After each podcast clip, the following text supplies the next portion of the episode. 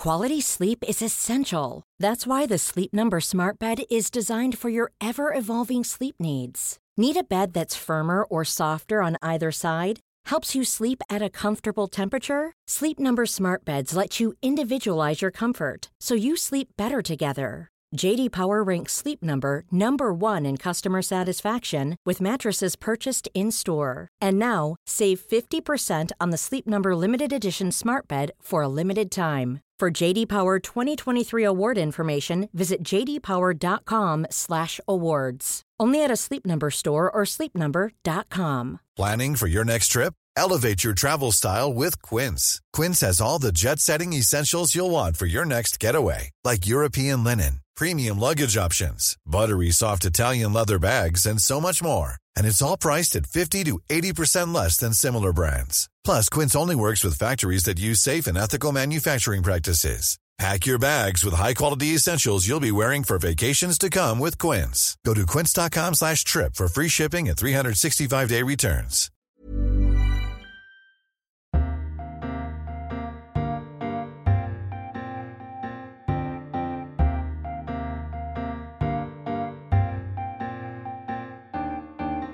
Welcome to a brand new edition of Freedom Books, Flowers and the Moon, the podcast brought to you each week by the Times Literary Supplement.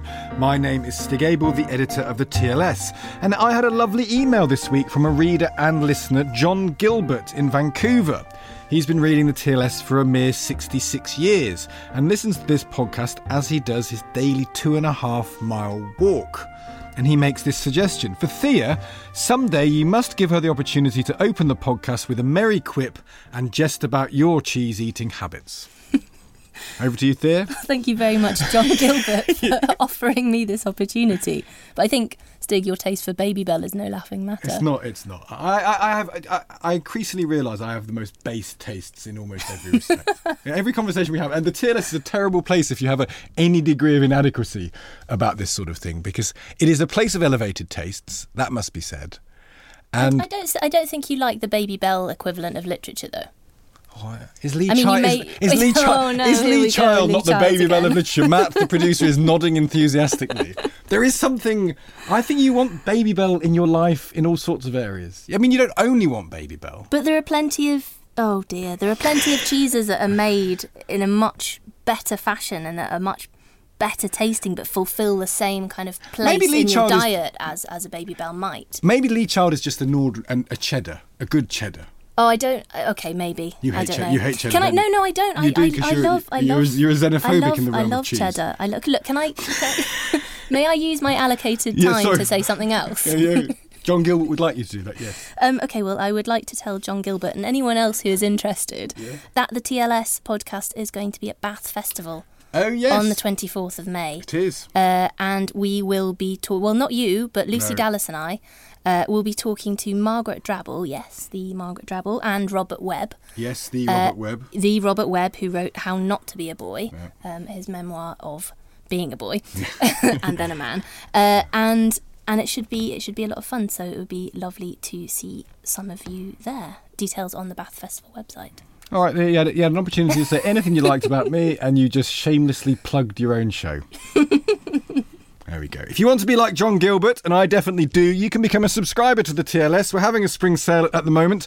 Google TLS Spring Sale. You can get 95% off our subscription price for a couple more weeks. Or you can buy a lifetime subscription and stop any messing about. We've launched a lifetime subscription for £1,902 or dollars, and quite a lot of people have taken it up. It's good mm. value. How many Babybels could you buy for You that could buy a lot, lot of Babybels, but it'd be Lifetime better. supply? It would Probably. be better for you to get a lifetime supply of the TLS there.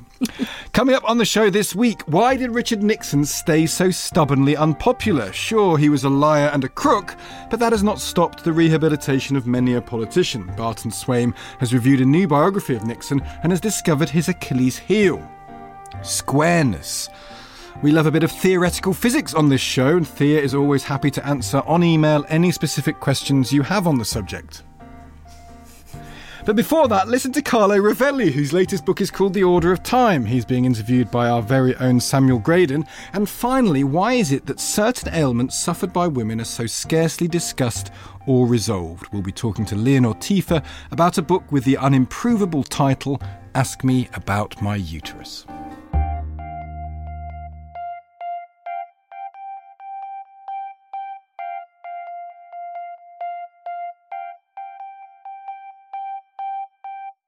Why does everyone still hate Richard Nixon so much? A simple question without necessarily one straightforward answer. Barton Swaim offers up one theory this week taken from The New Life of Richard Nixon by John A. Farrell. There is cool and there is square, and Richard Milhous Nixon was nothing if not square. Is that the reason for his lack of rehabilitation? He famously lost out to Kennedy in the TV debates because he looked so uncomfortable, so sweaty and shifty.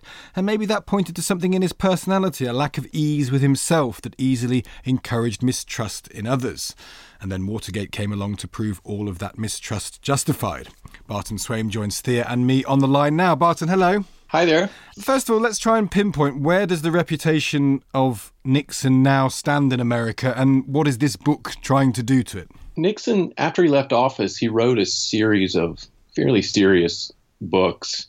In some ways, rehabilitated his reputation, but there is still a lingering hatred particularly in my experience, so I, am 45, people of just older than me regard Nixon with this intense hatred that I've never understood. In terms of these people who, who hate Nixon, what is it that he represents to them? There's something dislikable about even his looks. Yeah. He came across as stiff, uh, slightly humorless, and he looks kind of mean. Now, I don't mean to insult people who hate Nixon by just saying that it was all style and no substance. Uh, but I think the style did not help. So, do you think, I mean, it's an interesting point. Coolness, how important is coolness to a president? Because you could say Obama had coolness, you could mm-hmm. say Trump doesn't have coolness. I wouldn't have thought. Right. Do, do, you think that's a, a, a reasonable thing that people, rightly or wrongly, do judge a president on?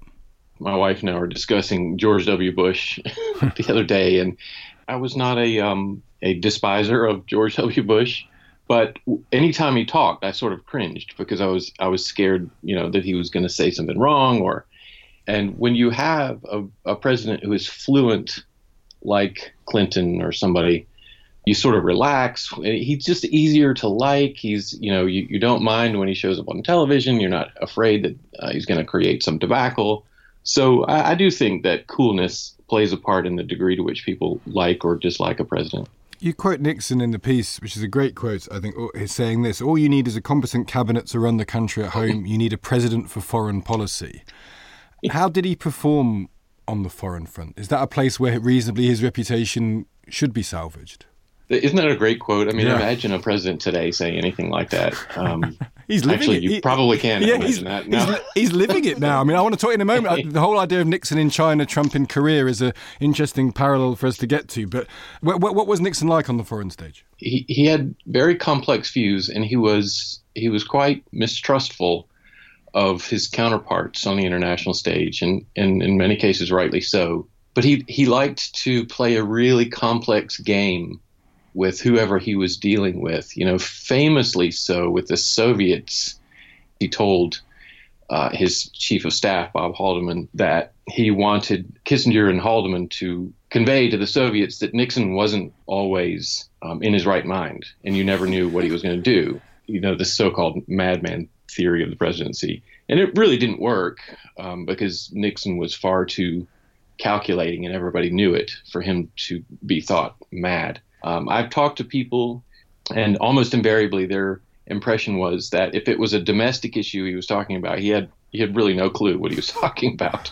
He had been briefed maybe five minutes before, but um, what he what he cared about was the leadership of the United States on the inter- international front, and that's what drove him in his presidency. I think. And you say you say his complex approach was sort of rooted in what sounds like budget pop psychology sometimes, but uh, yeah.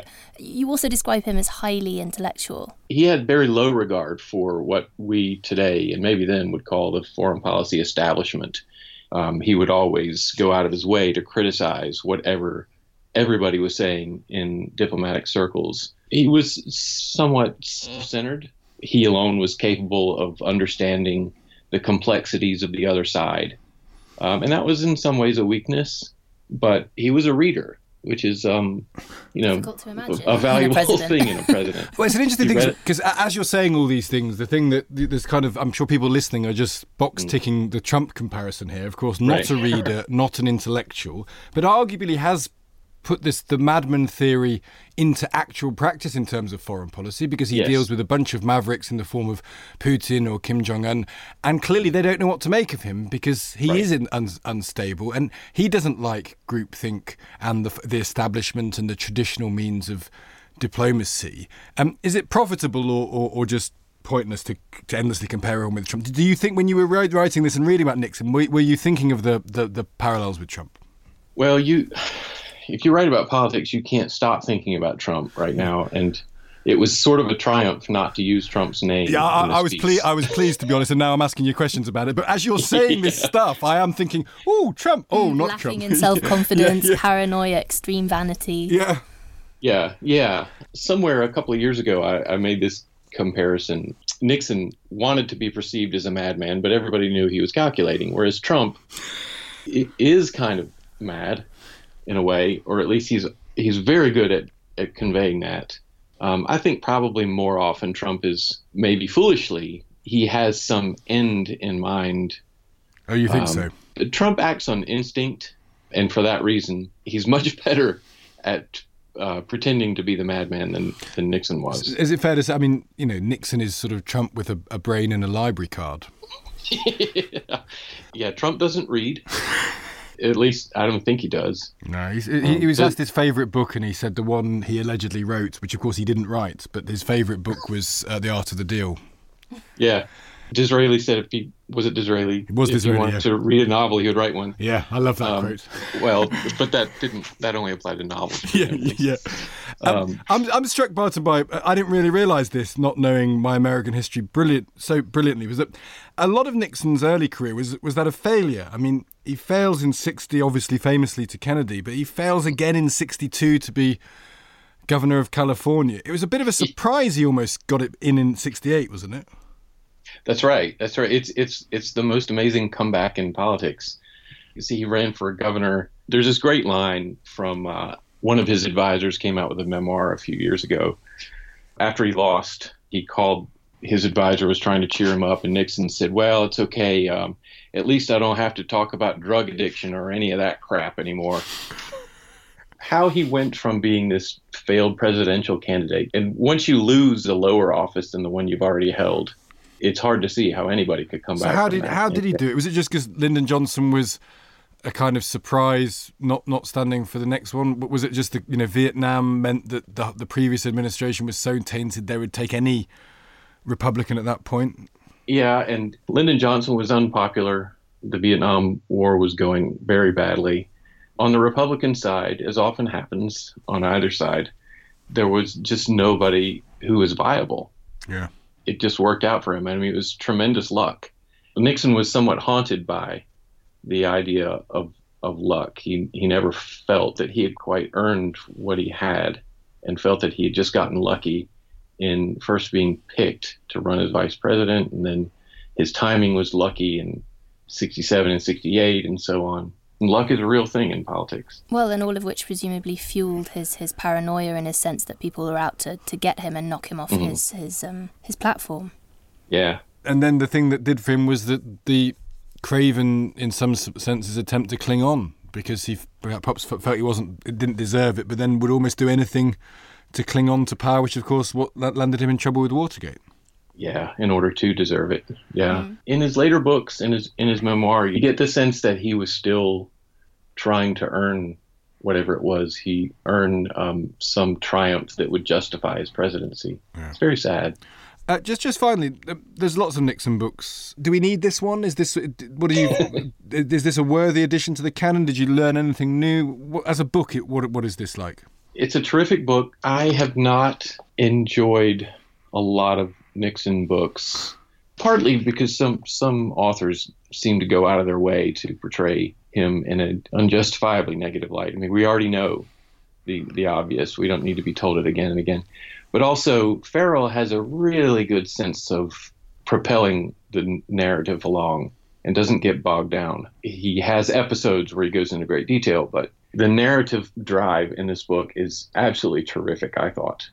So if people don't know that much about the nitty gritty, this would be a good place to start almost. Oh yeah, and he, he doesn't pick up the story until Nixon is asked to run for office just after the Second World War. He doesn't deal with his childhood or his parents or any any of that. So this is a political Uh, book. It's a polit- It's a properly political capital P book. It- yes. Lovely. Barton Swaim, thank you very much indeed. Thank you both. I think about Nixon, that quote from Nixon all the time when I think about Trump because there is the beginnings of a plausible mm. narrative that mm. whatever Trump says that's awful and whatever ma- mistakes he makes domestically, you can at least begin to posit an argument that by being this maverick, mm. he may achieve accidentally even some good in, on the foreign field. Mm, and it's difficult to know whether you would want that.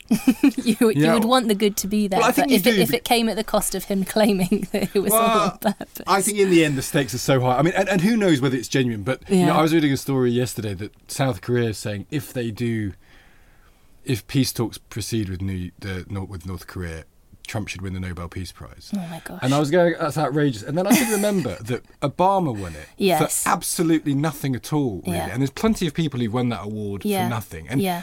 if it is genuinely true that his actions willy nilly have contributed to something like the denuclearization of North Korea, it'd be hard to argue with. Well, I mean, I'm sure say- you could work out work out the the kind of the death count elsewhere that he has caused by you know withdrawing funding from uh, NGOs. Uh, yeah, You know, you could you could tot it all up, and I'm sure that the damage would still out outweigh the. Um, but we also can't progress. be churlish. I think, you know, No. our animosity towards Never. him. If if if he were, you know, if he were to achieve good things, we may have to hold our hands up and say, "Well done, Trump." No, I don't know. You can say that. Yeah, I didn't think I you still would. couldn't. I should didn't. we should we talk quickly about the other things that we have that chime in with Go, our, what a with good our idea, excellent Pete. 1968 Yeah, because you, you've been the driving force behind it. yeah, so 1968, so it's the anniversary of that. Yes, and we have um, an excellent review by Sudhir Hazareesingh of Richard Vinen's new book, The Long 68, which is this kind of magisterial overview. Not an entirely complimentary review. No, no, it said. isn't. So Sudhir's review, I would say, is a magisterial overview Oh. because it sort of points out the holes, the gaps in the narrative. Uh, of, of which there are a, a fair number, uh, namely the complete absence of, of reference to Mexico in 1968, which is one of our most important 1968s. On which count we have um, Elena Poniatowska writing a piece for us all about her experience of being in Mexico City.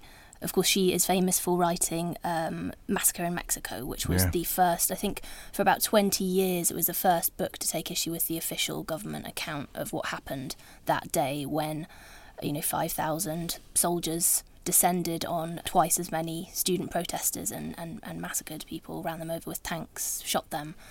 Elena Poniatowska uh, wrote this famous account where she went into uh, the prisons in the aftermath and spoke to the protesters and tried to get her head around what happened.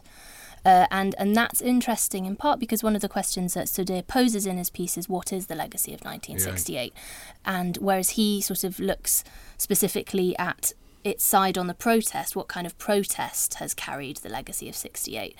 Um, Poniatowska's piece looks at the legacy in the, on the government side, uh, and what we see in Mexico, uh, as we see in other countries, the legacy means doubling down, becoming more autocratic, more violent, and in Mexico you see these repressions on a daily basis. It's almost as if in other countries there were these moments in '68 that either were meaningful or not, Mm. depending on how you judge it. But Mexico, it's just the same. I mean, it is almost exactly the same. Mm. It's They- they- continuation. They, did something overt. The massacre was overt and, and clearly from the government. And what ha- tends to happen now is that people disappear with government complicity and 13 agency. Mm. a day. But it's not necessarily that Mm. visual scene. I mean, the depressing thing about the, that piece is the Mexico of 68 and the Mexico of today are very, very similar Mm. in a way that Czechoslovakia no longer exists. The you know East West Germany no Mm. longer exists. The France of '68 feels very different Mm. now. Whereas Mexico, you read that piece, and if she'd said this happened two weeks ago, you wouldn't be astonished. No, not at all. Not at all. Uh, and so, for that reason, 68 in Mexico is, is a very clear uh, and defined, pinpointed legacy. Uh, whereas in the Czech Republic, for example, it isn't. It's much more mottled, much more complicated. Uh, but we would need a whole other podcast We deal with about all that that stuff. one. Read the paper. Read the paper. Read the paper. That's always the motto. Always the motto.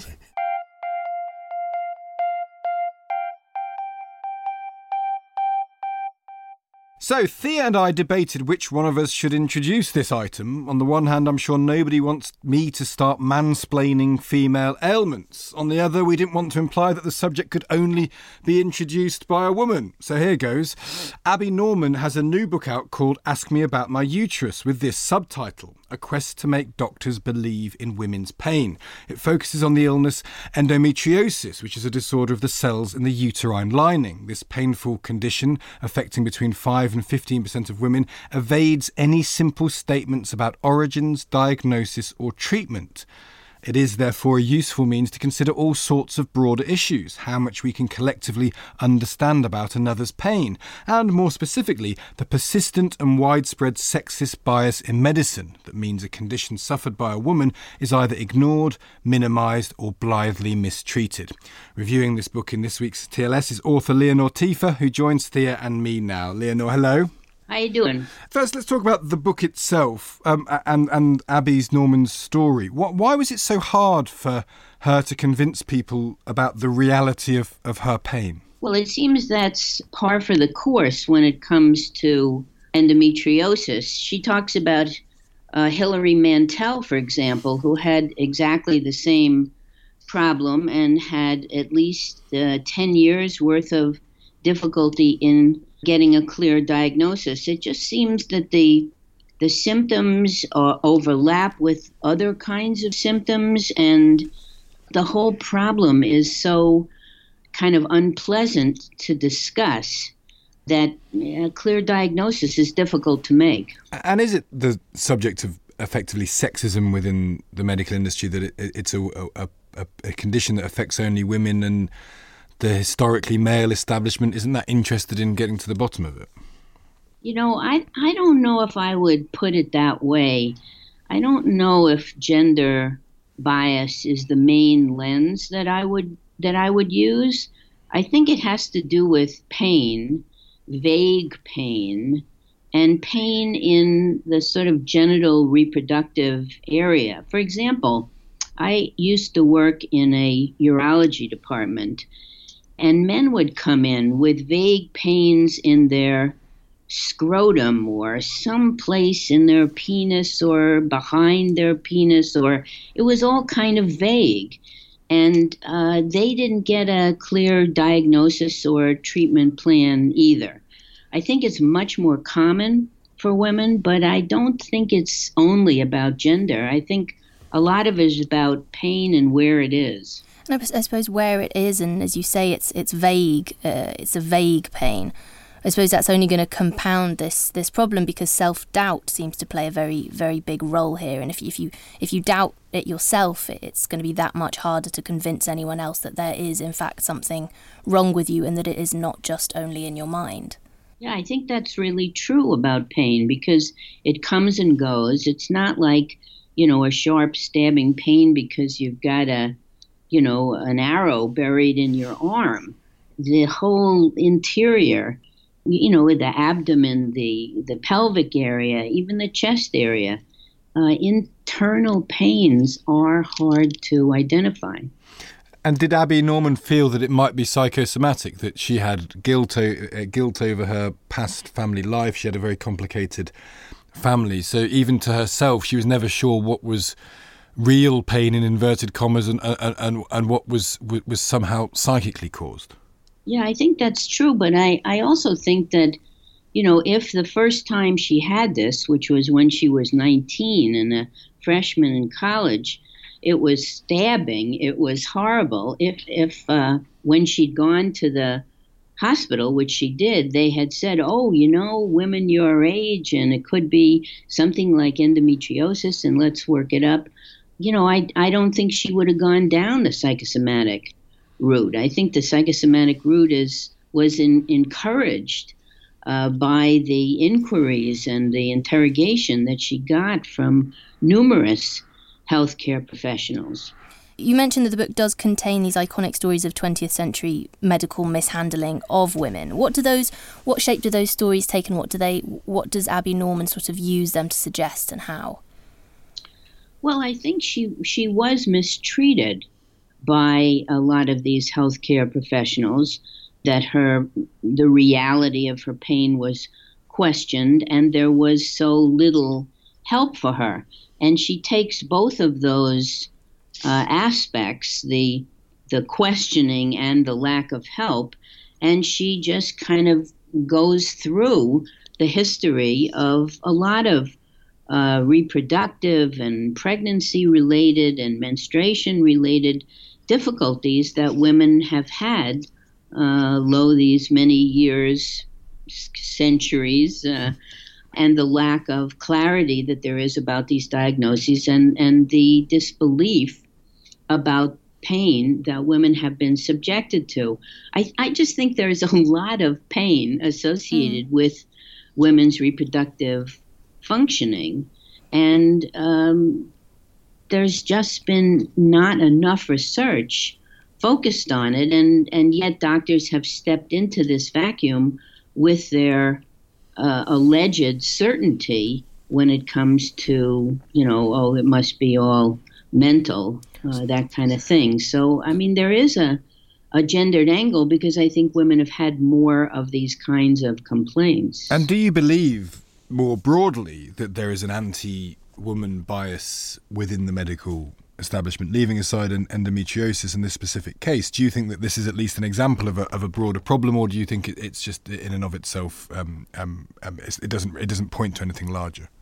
You know, uh, in 2018, I don't know as how I would say there's an anti-woman bias. I think in 2018 there is a legacy of disinterest in women's complaints or prioritizing men's complaints and men's um, perspective. Uh, but I think if you walk into the office now, do you get the kind of dismissal, disparagement that is frank sexism? You know, I I hope I'm not naive in saying I, I don't see it that way. But the legacy that uh, results in the lack of clear diagnoses and the lack of clear treatments, uh, that's definitely the case. And most of Abby's stories, you know, are quite um, from the past, early 20th century, even 19th century. And so that legacy, I think we want to take that seriously and look how that endures in um, nomenclature, in diagnostic workups, in treatment availability, even in reimbursement policies, although that's more relevant for us here than for you. Um, that legacy exists, but is there actual sexism on the ground? I don't know. I don't think I want to be that oversimplified about yeah. it. There's an interesting point, though, about the sort of pathologization of um, symptoms. And it's hard to strike the balance, isn't it? Because you could make an argument that one thing the medical establishment has done too much of is turn ordinary emotions and ordinary sort of emotional difficulties into diseases that need to be treated. Particularly in America, there's a very widespread uh, medicalization, I suppose, of lots of conditions in, to, in order to enable expensive treatment. Where do you think the balance should should lie here? Because is a risk, isn't it? If you if you just take something that you feel is emotional and you turn it into a pathology that you have to treat with medicine, that there's a there's a problem if you go down that route as well. Yeah, there's no question that medicalization is a serious problem. Uh, I've written at length about that when it comes to the medicalization, over medicalization of women's sexual complaints, but it isn't about not taking them seriously. I mean, medicalization has become sort of synonymous with taking it yeah. seriously, thinking it's real, because real has become synonymous with biological, physiological, yeah. you know, measurable, and that's a that's a mistake. I mean, real women's sexual complaints are real. Okay, periods, full stop. But what kind of a problem is it? What kind of a workup? is required, what kinds of interventions are likely to be of help. That's not necessarily medical slash physiological slash pharmacological.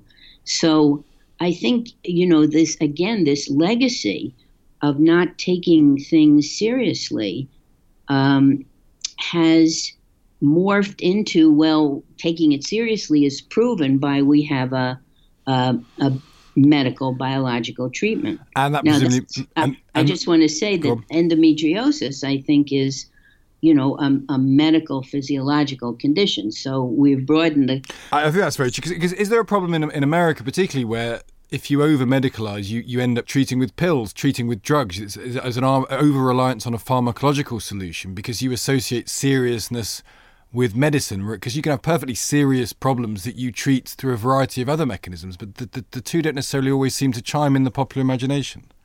Yeah, I think that's very true, and I think that it's a a victory for the uh, big pharma, as we call it, for the pharmaceutical industry, that it has managed to equate uh, real problems with uh, pharmacological treatment. I remember a um, an advertisement. Well, we have advertisements. I mean, that's the problem.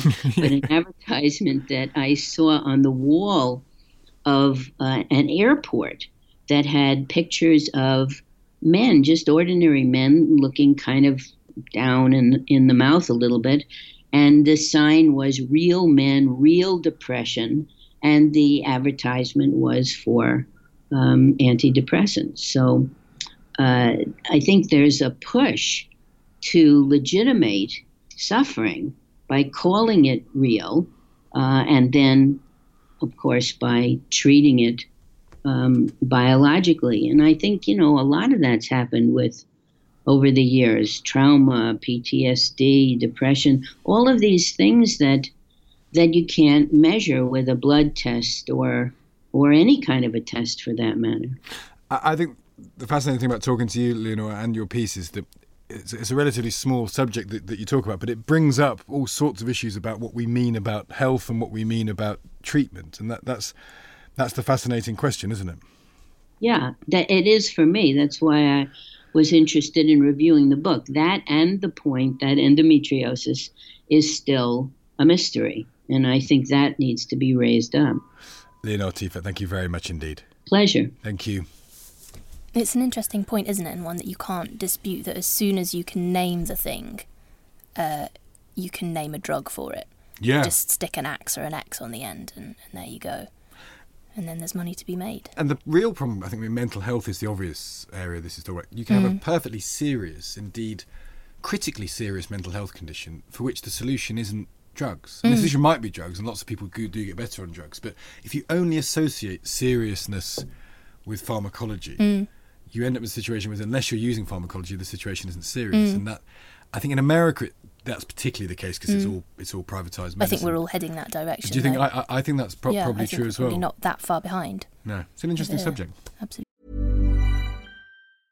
Mom deserves the best, and there's no better place to shop for Mother's Day than Whole Foods Market. They're your destination for unbeatable savings, from premium gifts to show-stopping flowers and irresistible desserts. Start by saving 33% with Prime on all body care and candles. Then get a 15-stem bunch of tulips for just $9.99 each with Prime. Round out Mom's menu with festive rosé, irresistible berry chantilly cake, and more special treats. Come celebrate Mother's Day at Whole Foods Market. Quality sleep is essential. That's why the Sleep Number Smart Bed is designed for your ever evolving sleep needs. Need a bed that's firmer or softer on either side? Helps you sleep at a comfortable temperature? Sleep Number Smart Beds let you individualize your comfort so you sleep better together. JD Power ranks Sleep Number number 1 in customer satisfaction with mattresses purchased in-store. And now, save 50% on the Sleep Number limited edition Smart Bed for a limited time. For JD Power 2023 award information, visit jdpower.com/awards. Only at a Sleep Number store or sleepnumber.com.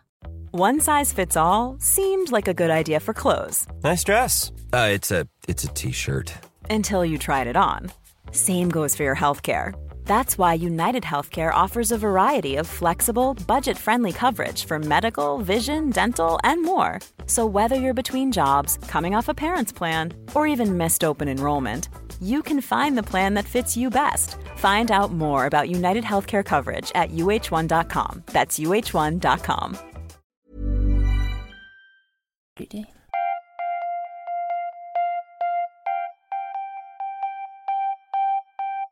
In popular science books, including Seven Brief Lessons on Physics and Reality is Not What It Seems, the Italian theoretical physicist Carlo Rovelli has studied the phenomena, namely time and space, that structure our very existence.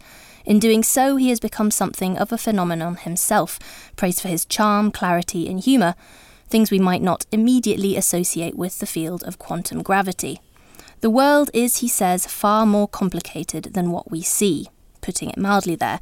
Reality, he shows time and again in his books, is mind blowing. The TLS's Samuel Graydon carved out some space time to talk to Carlo Rovelli about his most recent book, The Order of Time, and before grappling with the problem of what time is precisely, Sam began by asking what time is not. The Times is a great newspaper where the Times is singular, right? Uh, but the Times are changing, the Times is plural. I think this is a, in, in, in, in a one sentence. What I show is that uh, what time is not is to be singular, to be one thing.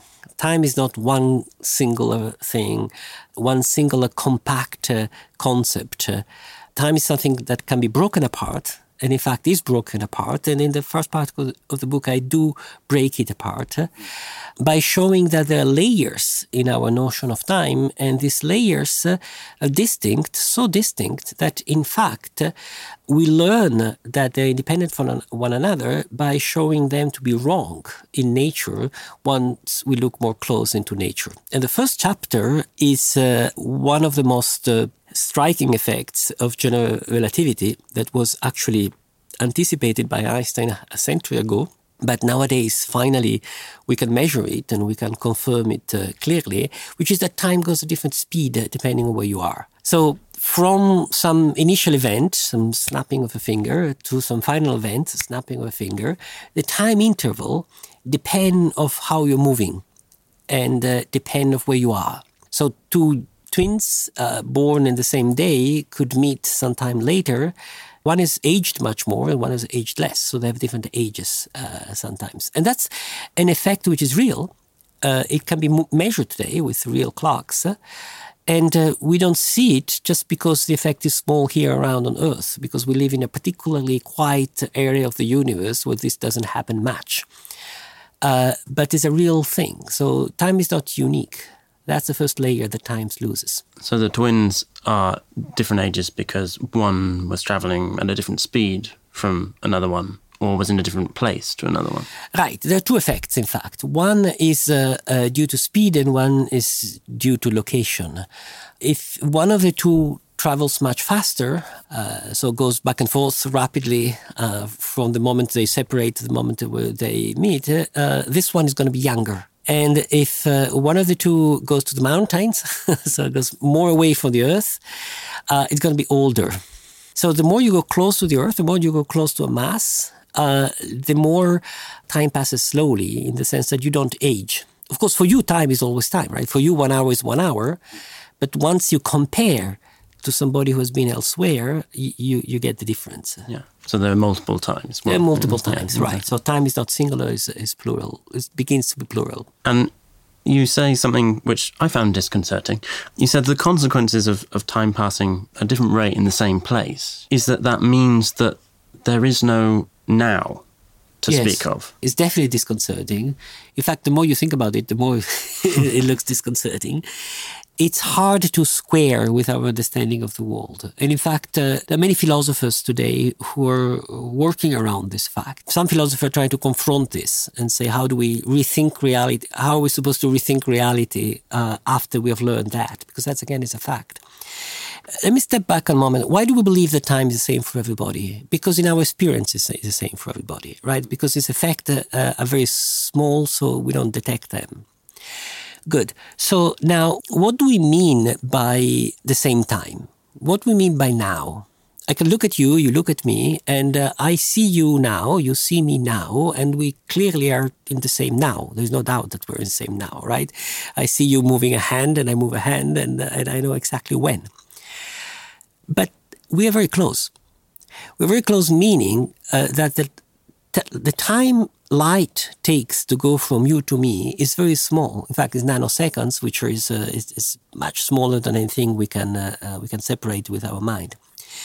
If somebody's in New York and I communicate with this person, the time it takes voice to go back and forth via radio or telephone uh, is milliseconds, can be milliseconds, a little bit more. So I hear that person and that person hear me in a common shared time. But if somebody's far away, the time it takes the voice to come from that person to me and then back from me to that person is very long. So in the meanwhile, that person has uh, time there have lapsed uh, maybe 15 minutes if uh, she's in uh, uh, Jupiter or millennia if uh, she is in a faraway star, or maybe millions of years if it's a faraway galaxy. Now, when exactly in the middle of these millions of years now there, well, it turns out that if you try to solve this question precisely, you just there's no there's no meaning to that. There's no meaning to ask what's happening now. We're just extrapolating uh, illegitimately the now that we share, you and I, which are which are nearby. So the proper meaning of now is like a bubble around us, uh, which has a, a, size which is determined by how far can go light in the time that we cannot resolve. So the question what is asking now on uh, Andromeda, the, a galaxy far away, it's just a meaningful, meaningless question. It doesn't mean anything. Uh, and in fact, in general relativity, uh, we get a mathematical description of space-time and how all this time distortions and uh, so we can make a picture of the history of the universe uh, which works pretty well and uh, matches with our observation if you in this model we have of the universe we are, you ask the question what is the now? Where is the now? There's no answer. There's not any decent answer to that. So this intuition we have that the entire reality now is in some configuration and a moment later is another configuration is not good for thinking the world at large by which you mean the, the universe. The universe at large, right. And I'm willing to be shot down. In fact, I'm, I'm asking for it. Are you saying that now doesn't exist because we need communication? We need light to travel from a place to another in which to tell time. Could we not say that the light takes a year to get somewhere while what was happening a year ago when the light set out? Would that not be approximate to the, the same time? So could we not say that after all there is a common now? We just don't detect it with sending lights back and forth. That's what you're asking. Um, well, you could, but you would add something to what we see about the universe, uh, which uh, there is no way to detect it. There's not a unique way. You, you could do it in one way. I could do it in another way, and there's no way whatsoever to say who is right. That's one of the things the philosopher debating. Is that something we have to rely upon? We might do that. But I think, and that's my opinion shared by many, that if we do that, we're just forcing our intuition where it does not belong to. Because we know the source of our intuition. The source of our intuition is that life is so fast that we can't talk about a common now. So we are looking at the world around us uh, and then uh, pretending to use notions that make sense here, pretending to use it elsewhere.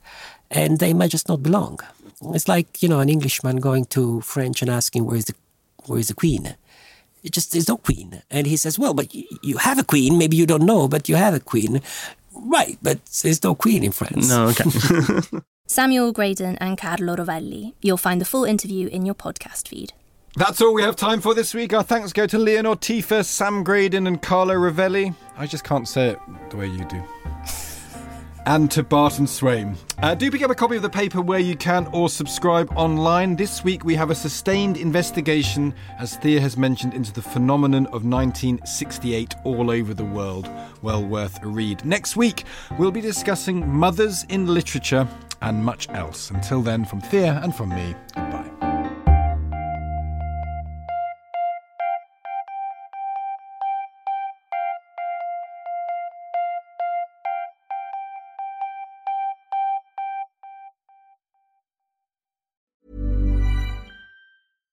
Deserves the best, and there's no better place to shop for Mother's Day than Whole Foods Market. They're your destination for unbeatable savings, from premium gifts to show-stopping flowers and irresistible desserts. Start by saving 33% with Prime on all body care and candles. Then get a 15-stem bunch of tulips for just $9.99 each with Prime. Round out Mom's menu with festive rosé, irresistible berry chantilly cake, and more special treats. Come celebrate Mother's Day at Whole Foods Market. Hey, it's Danny Pellegrino from Everything Iconic. Ready to upgrade your style game without blowing your budget? Check out Quince. They've got all the good stuff shirts and polos, activewear, and fine leather goods, all at 50 to 80% less than other high end brands. And the best part? They're all about safe, ethical, and responsible manufacturing. Get that luxury vibe without the luxury price tag. Hit up quince.com slash upgrade for free shipping and 365 day returns on your next order. That's quince.com slash upgrade.